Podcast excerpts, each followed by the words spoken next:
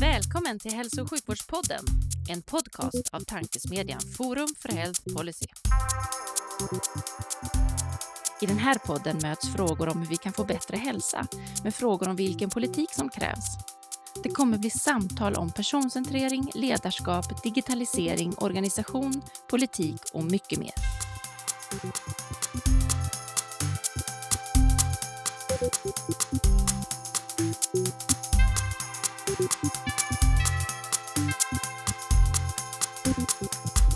Hej och välkomna till ännu ett avsnitt av Hälso och sjukvårdspodden, tankesmedjan Forum för Health Policies podcast där vi diskuterar de stora frågorna inom hälso och sjukvården med initierade personer från densamma.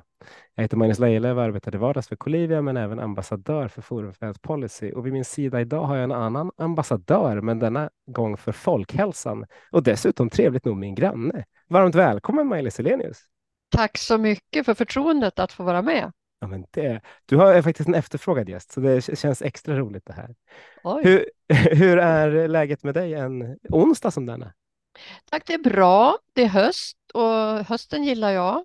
Det blir lite lugnt i naturen och, och lite lugnare i själen. Nej, men jag mm. gillar hösten, så tack, bra. Ja, vad skönt. Jag var precis ute på lunchpromenad här och inser att det finns fortfarande trattkantareller när man promenerar i skogen runt oss. Jaha, bra. Och, och, det finns en del små som kommer, så det finns, oh, det finns hopp om livet även för framtiden. Då kan man leta efter dem i flera veckor till kanske. Precis. Men du, på tal om framtiden, hur tror du att svensk hälso och sjukvård ser ut 2040? Den här mm. lilla frågan. Den är liten. Det är ju lite svårt att skilja på vad man tror och vad man hoppas. Ja. Det blir någon blandning. Nej, men jag tror att eh, svensk hälso och sjukvård kommer att att fortsätta att hålla väldigt hög kvalitet. Eh, bland de bästa i världen. Jag tror att vi kommer att eh, jobba ännu mera preventivt.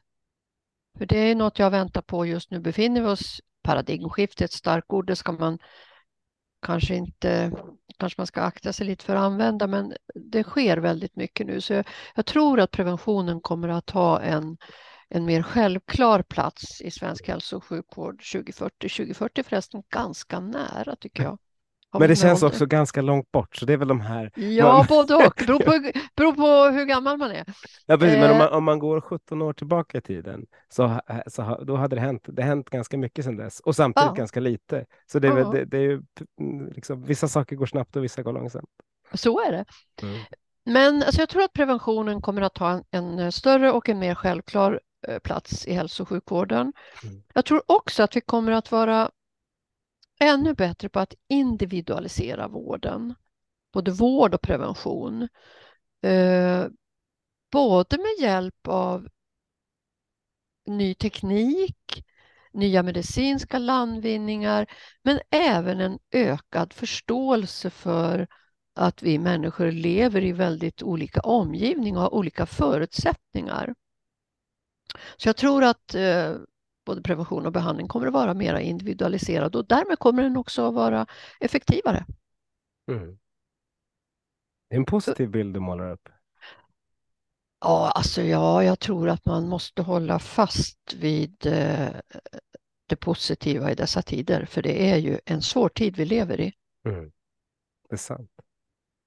Men vi kommer, mm. vi kommer tillbaks till de där. Eller vill du lägga till något mer på vad du tror? Nej, jag tror att det där de där sakerna är det som, eh, som dyker upp först i mitt huvud. Mm.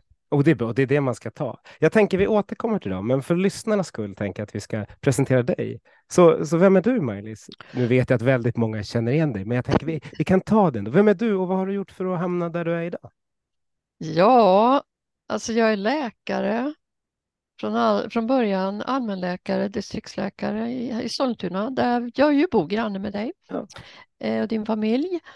Eh, men eh, jag har alltid varit väldigt intresserad av prevention och tyckte att herrejösses, vi redan, alltså jag började läsa medicin 1973, det är ju otroligt länge sedan, men redan då så visste vi en del om våra levnadsvanor och livsstilens betydelse. Nej, men sen så blev det ganska tidigt forskning kring prevention, hur man kan bli bättre i primärvården på att fånga människor tidigt. Här i Sollentuna, en hjärtesak.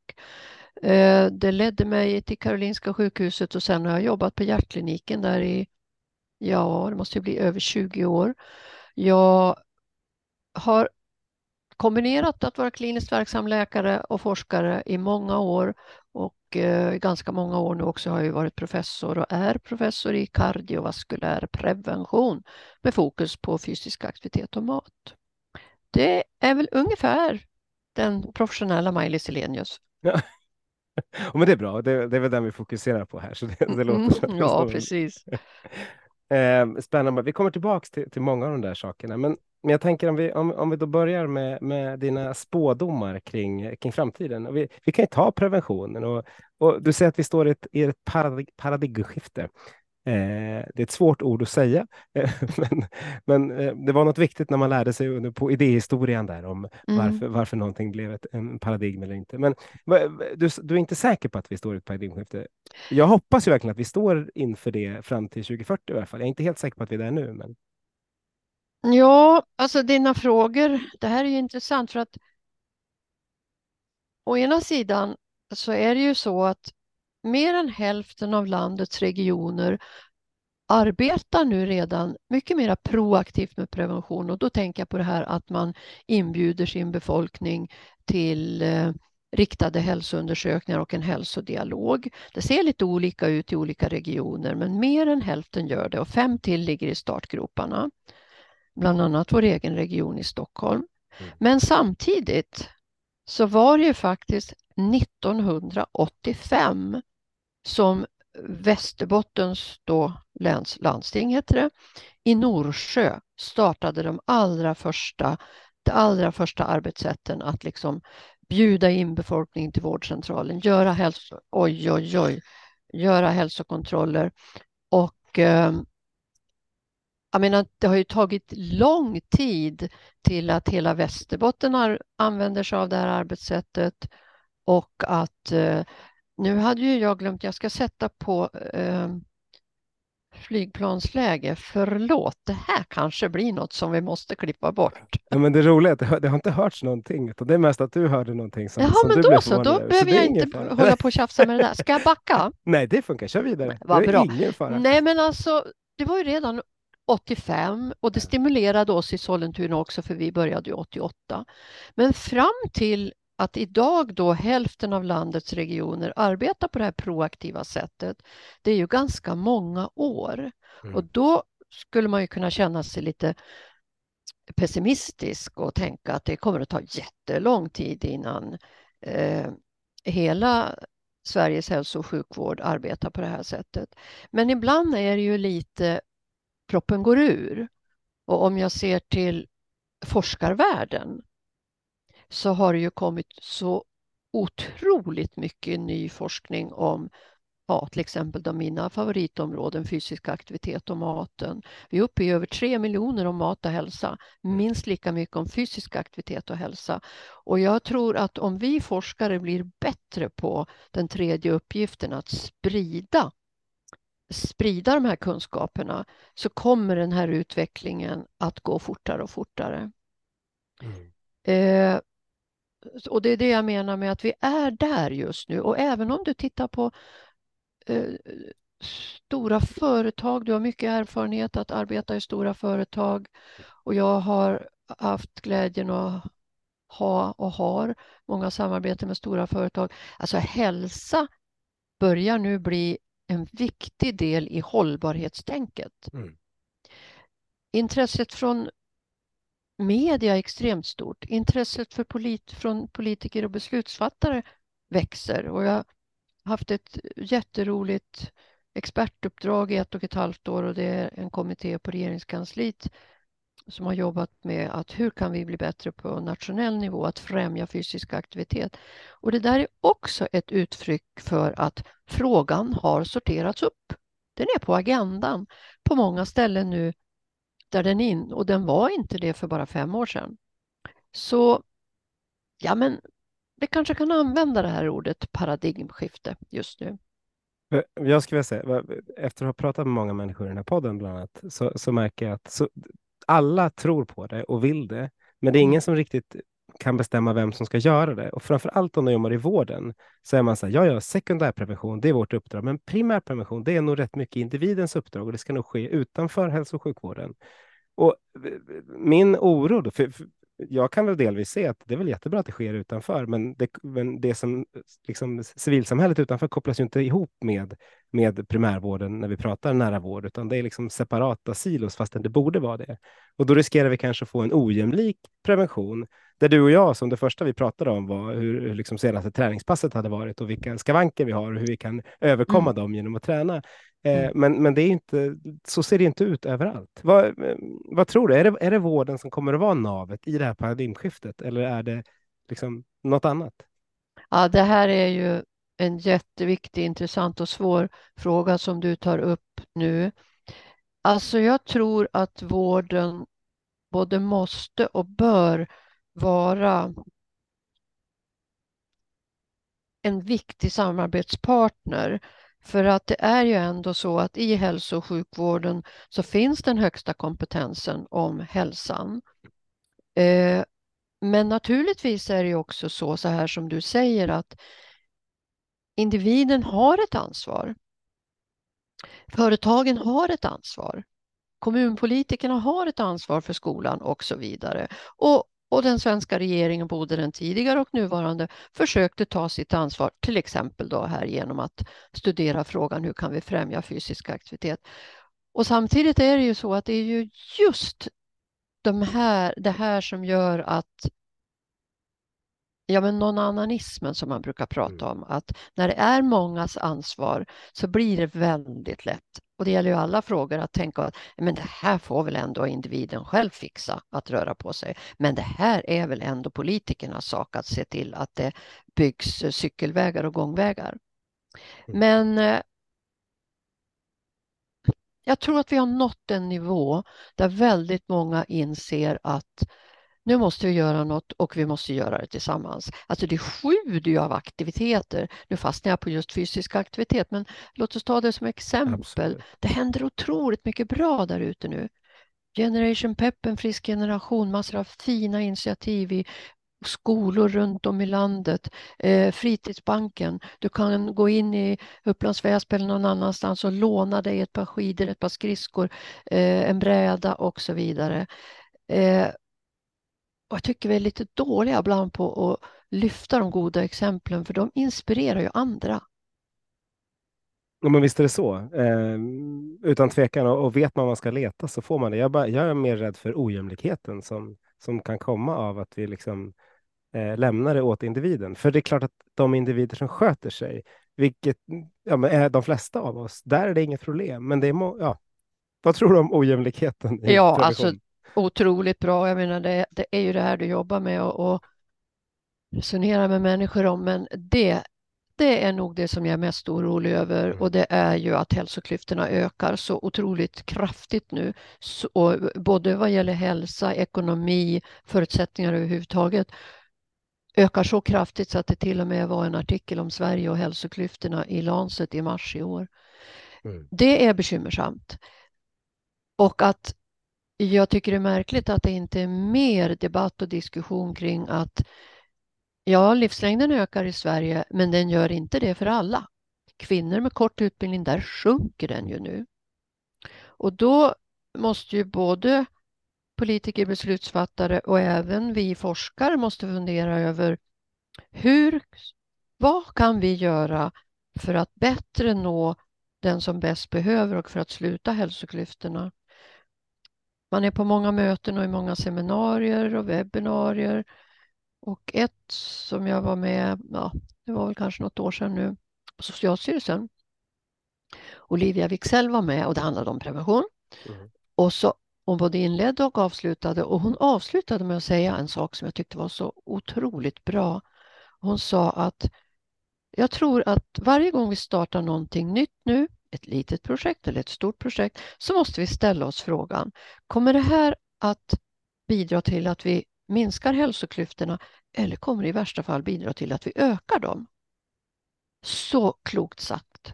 Mm. Och det där är inte så lätt som det kan låta att fundera över, okej okay, om vi startar det här programmet nu i Sollentuna eller på hjärtkliniken eller uh, whatever. Vilka kommer vi att nå? Vad kommer det ha för effekter? Det måste vi fråga oss alltid framöver. Mm. Ja, för man vill ju nå alla de där. Alltså, om det nu är i Sollentuna du gör det så är det jättebra att du når dem du når. Och de vill vi liksom inte dra ner på det, men så riskerar vi att tappa ett antal andra som vi inte når. Och frågan är liksom, vilken del av civilsamhället ska vi använda eller ska vi använda vården? Är, är det liksom de vi inte når i de här projekten, når de om vi gör hälsosamtal i, i regionerna? Det tror inte jag. Nej, det är klart, alltså primärvården, ja, nu har jag glädjen och erfarenhet från både primärvård och, och sjukhusansluten vård. Alltså primärvården når ju fortfarande en stor del av sin befolkning, men vi har någonting i Sverige som, vi, som är underutnyttjat. Vi har mödravårdscentral som mm. fångar nästan varenda. Det är någon enstaka som inte hittar dit eller kommer dit eller inte vill dit. Mödravårdscentral. Vi har barnavårdscentral. Där är nästan alla barn. Sen kommer skolhälsovården, då är det visserligen lite glesare och, och inte så mycket resurser. Men, men tänk om vi kunde bli bättre på mödravårdscentralen och barnavårdscentralen att även vaccinera mot ohälsa. Och då tänker jag inte bara på farliga eh, infektionssjukdomar, eh, polio, mässling och så vidare, utan att prata mer om skärmtid, stillasittande, matvanor, vad viktigt det är att sova och så vidare vi har, vi har en struktur i Sverige som vi skulle kunna utnyttja mycket mera. Eh, förresten, nu har vi ju suttit i 22 minuter. Nu är det dags för en Kiruna, Magnus. det är helt sant. Alltså tio knäböj. Det bisarr, eh. bisarr poddunderhållning, men varje gång jag kommer ner till podden så tänker jag att jag liksom försöker prata om det här. En Kiruna, för er som inte vet, då, är att man sätter sig och reser sig tio gånger eh, en gång. Var, vad sa du, var det 20 minut? Ja, 22 minuter eller en gång i halvtimmen eller något sånt där ungefär. Och det är verkligen eh, det är ett sånt där mantra som du har eh, präntat in. Ska du inte berätta historien om det medan vi ändå håller på? Jo. Nu har säkert alla ni poddlyssnare hört det, men jag tycker att vissa saker kan man höra flera gånger. Ja, det, det var, ja, åren går. Det var nog en fem, sex år sedan som jag var i Kiruna kommun och föreläste om stillasittande och eh, efter föreläsningen kom fram en sjuksköterska och pratade lite och så berättade hon att hon just då hade de någon drive, de gjorde hembesök hos de allra äldsta i kommunen. Och då hade hon träffat en, en, en eh, gammal kvinna, tant, som hade sagt att ja, men jag vet hur man ska hålla sig frisk och stark. Jaha, hur då, vad då, då? Jo, men varje gång jag sätter mig så sätter jag mig tio gånger, hade hon sagt. Mm. Genialt! Och då sa jag, men den ska jag ta med mig, men jag lovar att varje gång ska jag berätta att det kallas för en Kiruna. Men alltså, du vet att göra tio squats, ja. även du som är vältränad, får lite pulsökning av det där och vi tränar kroppens största muskler som är lår och rumpa. Ja. Den där lilla övningen som tog bara några sekunder, den har större effekter på hälsan än vi trodde tar udden av det här farliga, långvariga, oavbrutna stillasittandet. Mm. Nåväl, en Kiruna kallar vi det där och det har spritt sig. Det är lite kul. Ja.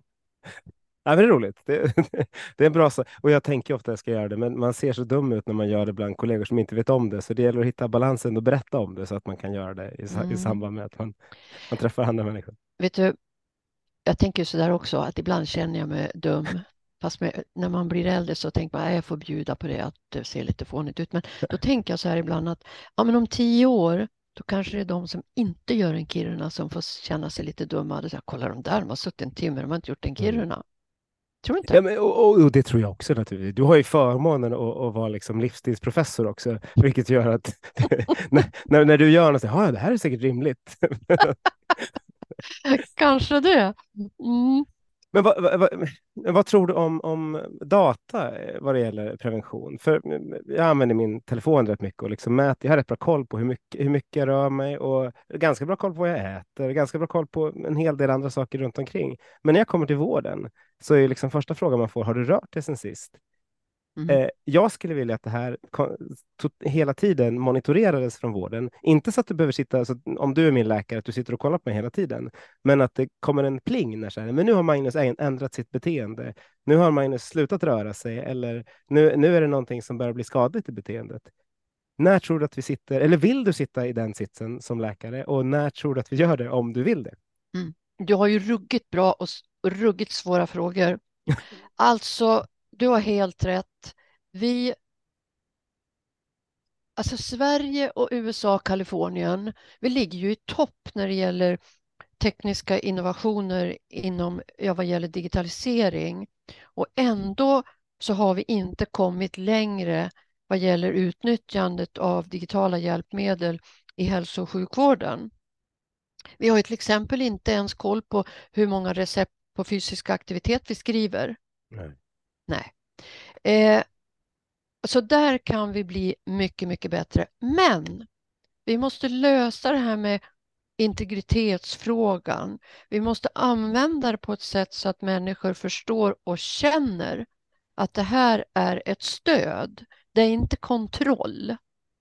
Förstår du? Oh, nu sitter min distriktsläkare och försöker kolla på hur många steg jag har tagit här. Utan att, och det är det här som är det svåra, att hitta den balansen med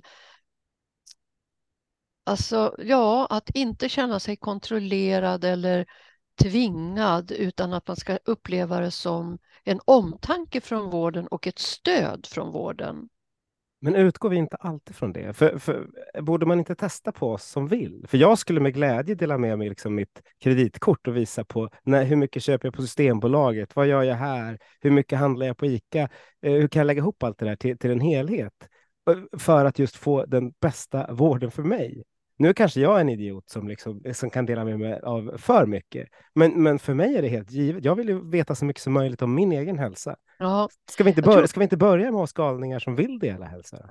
Jo, precis, där kom det. Jag tror att du är lite åt det hållet jämfört med många människor som, som man träffar, både i jobbet och privat. Men man kan börja med dem så, så, har man gjort i en del länder till exempel att man, folk delar med sig av vad de handlar och så får man råd. Mm. Ja, men nu har du köpt lite väl mycket godis kanske. Och ja, eh, det är precis så jag tycker man, man ska starta i frivillighet, starta med några som vill och så tar man lärdom av det och berättar hur det funkar och att Ja, men till exempel Livsmedelsverket har ju paneler där folk får här har vi varit för dåliga förresten.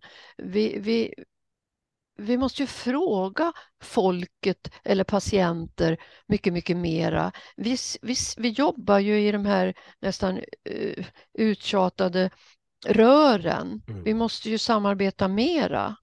Om vi vill att vården av patienter, som jag för övrigt tycker börjar bli ett väldigt omodernt ord, patientvården ska bli bättre så måste vi ju jobba tillsammans med patienterna. Nej, men då sitter vi där i hälso och sjukvården och försöker göra bättre utan att ta del av den, de attityder, de erfarenheter och de kunskaper som patienterna har.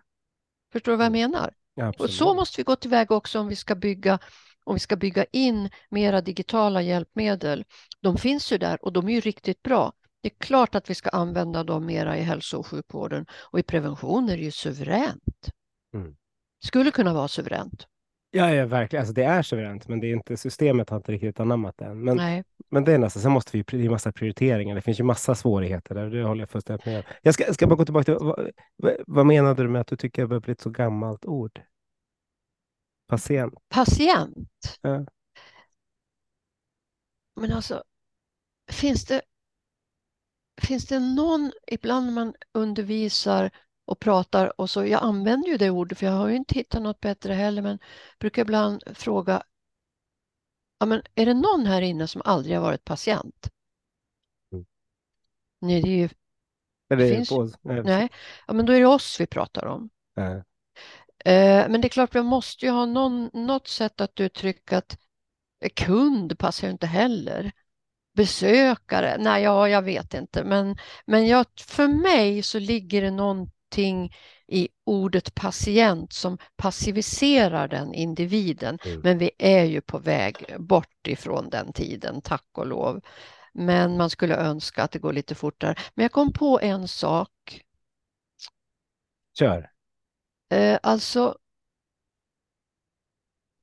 vi lever ju mitt i den digitala revolutionen och vi har stora problem med att övervikt, bukfetma har ökat, vi sitter 9-10 timmar om dagen, vi äter långt ifrån hälsosamt och så vidare och vi pratar väldigt mycket mer om hälsa och livsstil idag. Men sen har vi också det här problemet med viktfixering. Mm. Och en fixering vid midjemått, hur man ser ut, en fixering vid muskler, en fixering vid hälsa. Och ibland funderar jag också över om sådana som jag och många andra, för vi är verkligen inte ensamma om att jobba med de här frågorna, eh, om vi bidrar till det här. Det är en otroligt svår balansgång att vara hälsomedveten men inte hälsofixerad. Och ibland så kan ju olika typer av eh, klockor, mätmetoder för vissa individer vara den som gör att du fastnar, att det blir ett, ett skadligt beteende. Ortorexi mm. kallar vi det till och med. Hur ska, hur ska, man, kom, hur ska man komma runt det då? För, det, för, jag, för jag, jag, håller med, det är en hårfin balansgång där man själv är och pendlar lite till och från. Eh, men men hur, hur, ska man göra? Ja, då tänker jag så här att om, eh, om jag som läkare på en livsstilsenhet då, till exempel, eller en allmänläkare eh, rekommenderar något sånt här hjälpmedel till min patient och säger att ja, men, eh, använd kolla i din app nu eller skicka till mig till och med och så ses jag om sex veckor för att se hur det har gått med ditt blodsocker eller blodfetter eller vad det kan vara. Så, så måste jag som ordinerande läkare vara medveten om det här.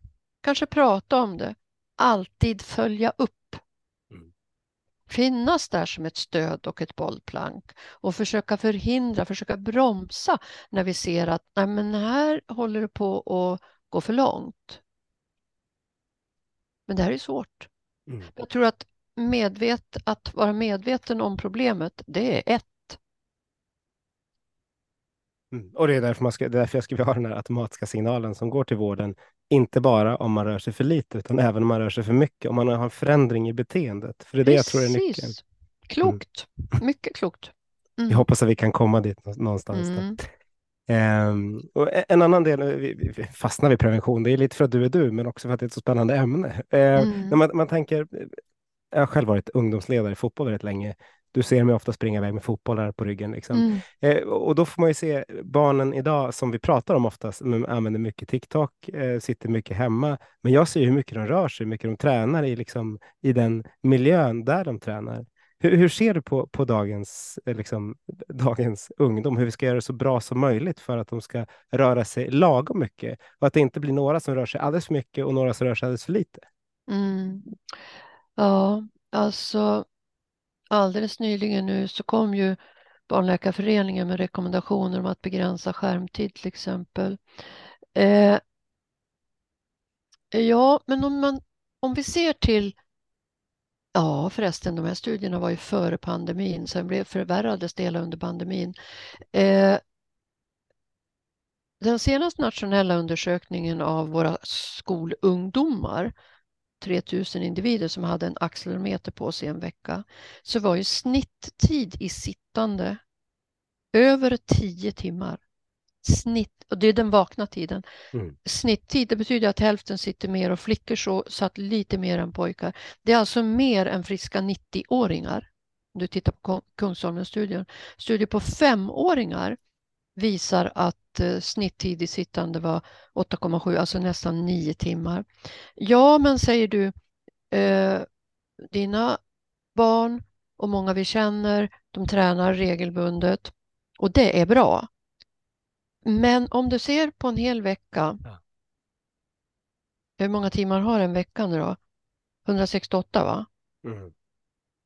Ja, det har den. Precis. Och så sover vi, säger vi 50 timmar, blir 118 timmar kvar.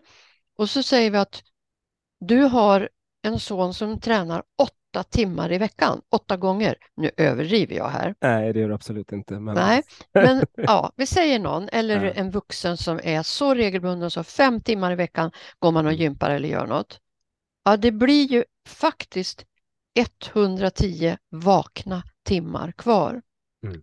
De timmarna har vi nästan alla, oberoende av socioekonomi, oberoende av ålder, har vi hamnat bakom skärmen. Så att nu har vi ju glidit så långt, gud vilken lång utläggning det här blir, jag ska snart sluta. Nu har vi glidit så långt in i sittande så att de där träningstillfällena räcker inte riktigt längre Nej. för att vaccinera oss mot ohälsa. Så det var en lång utläggning för att svara på din fråga. Ja, jag är mer bekymrad över den unga generationen än dig och mig och, och eh, de äldre. Men här är det ju väldigt mycket fokus på sittande och skärmtid just nu. Så att vi är redan i det där medvetandegöran, medvetande. Ja, vi börjar bli medvetna om problemet, eller vi är det. Mm. Och nu börjar vi också faktiskt agera. Så att låt oss hoppas att man kan se på den frågan lite med viss optimism också. Jag är inte jätteoptimistisk på just den frågan, ska jag vilja erkänna. Även om jag ser, nej, men de, de som tränar, tränar ju mer än vad i alla fall jag gjorde när jag var ung. Eh, även om jag tyckte att jag tränade mycket så ser jag hur mycket liksom, mina barn och deras kompisar tränar nu. Det är hysteriskt på ett väldigt mm. bra sätt. Men sen mm. har du, precis som du säger, de sitter ju också väldigt mycket däremellan. Förutom på nätterna när de är ute och ränner. Så det är bra att de vaknar sent, för där, då verkar de röra sig väldigt mycket. eh, men de som inte får den här extra träningsboosten och fortfarande, liksom, det, det, det, jag, jag, tror att det är... Eh, jag tror, tror, att det kan gå ganska snabbt att bli illa. Det är bra att folk är medvetna om det, men, men det kan framför allt bli väldigt ojämlikt. Du har helt rätt. Och jag menar, då är vi tillbaka till hälsoklyftorna. Mm. Eh, att eh, det finns ju tecken till att de som motionerar regelbundet, tränar regelbundet, de tränar mer och mer. Men det är inte säkert att det blir så bra för dem heller, för det är inte säkert vi klarar den hårda träningen om mm. jag sen sitter tio timmar finns ju ortopeder, som inte sett någon studie ännu, man ska passa sig för att uttala sig men ortopeder som funderar över om att vissa frakturformer ökar, beror det på annan belastning eller kan det bero på sittandet mm. emellan träningstillfällena? Vilka frakturformer tänker de på då? Jag kommer inte ihåg och det är inte riktigt mitt område men jag vaknade till där när jag hörde det här. Det var cykelolyckor tror jag och, som gjorde att jag tänkte och ortopeden höll med där om att Eh, kan det vara det här att alltså vardagsrörelsen är för låg nu? Och det funkar ju inte att borsta tänderna en timme på lördag. Tyvärr. Ja, ja. Det, är ett oskick det där. Jag håller med. Eh, men, men, men